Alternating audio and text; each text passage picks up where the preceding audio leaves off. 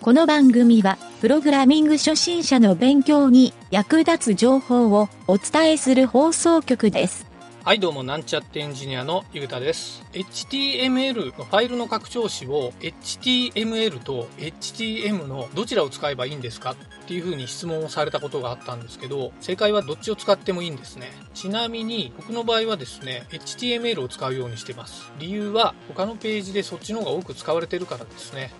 それではなんちゃってラジオ始まるよ。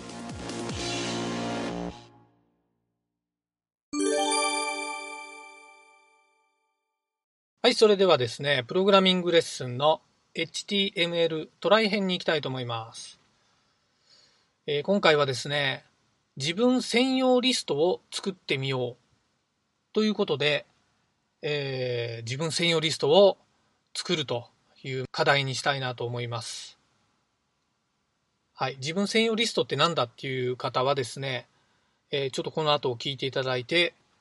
いろいろですね、思考を巡らしてもらうといいかなと思うんですが、ホームページなどで何かしらのリスト表示をする場面っていうのはですね、ちょいちょいあるんですよ。そういう時のために、以前学習をしたですね、リストタグを使い慣れておこうというのが今日の課題になります。リストタグっていうのは、項目の箇条書きとナンバリングをするっていうこのにパターン種類があるので、それをですね使い分けて実際にコードとしてですね書いてみたいなと思います。はい。で、今日書く内容はですね、特に正解があるようなリストを作るわけではなくて、えー、自分のですね自己紹介をするポイントを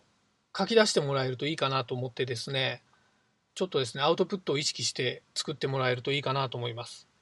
実際に履歴書とかに書く、えー、内容をですね、そのままタグに書き出していただいてもいいかなと思っております。はい。今回はその箇条書きパターンとナンバリングパターンのふたつに対してお題を出そうかなと思っております。はい。ひとつめのお題は、自己紹介の時の自分の趣味一覧っていうのを箇条書きで書き出してみましょう。はい、そしてふたつめのお題はですね、まあ、自分の趣味でですね、結構その趣味をどうやってやるかっていう作業工程があるかと思うんですけど、これをですね、作業手順っていうのをナンバリングで書いてもらえるといいかなと思います。はい。実際に趣味の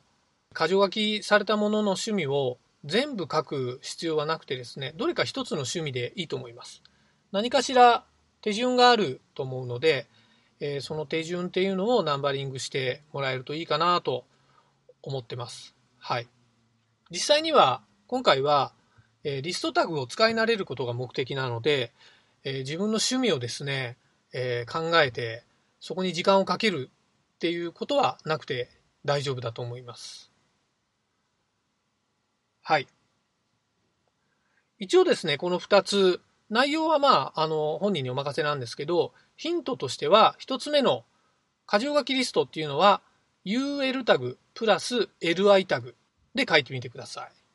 はい。二つ目のお題の手順リスト、ナンバリングですね。こっちはですね、オーエル タグプラス エルアイ タグ。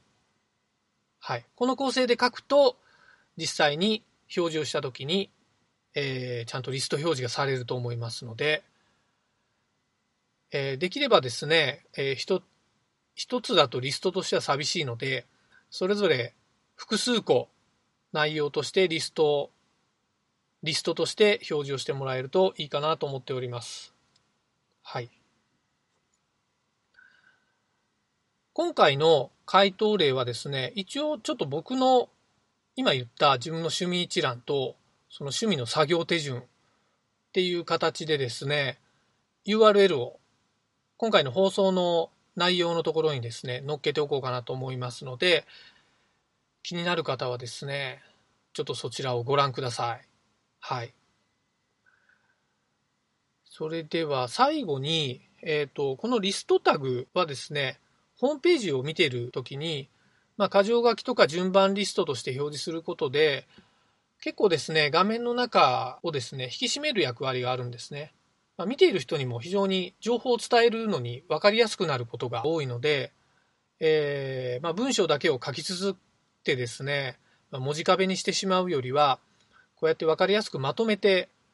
えー、箇条書きにするということはですね、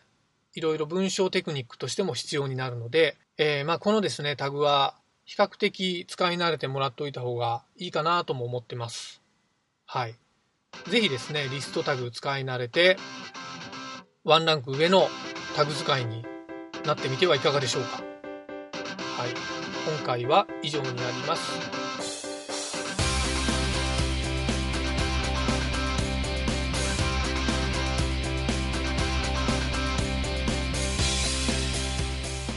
番組ホームページは エイチティーティーピーコロンスラッシュスラッシュエムワイエヌティードットワークスラッシュラジオスラッシュ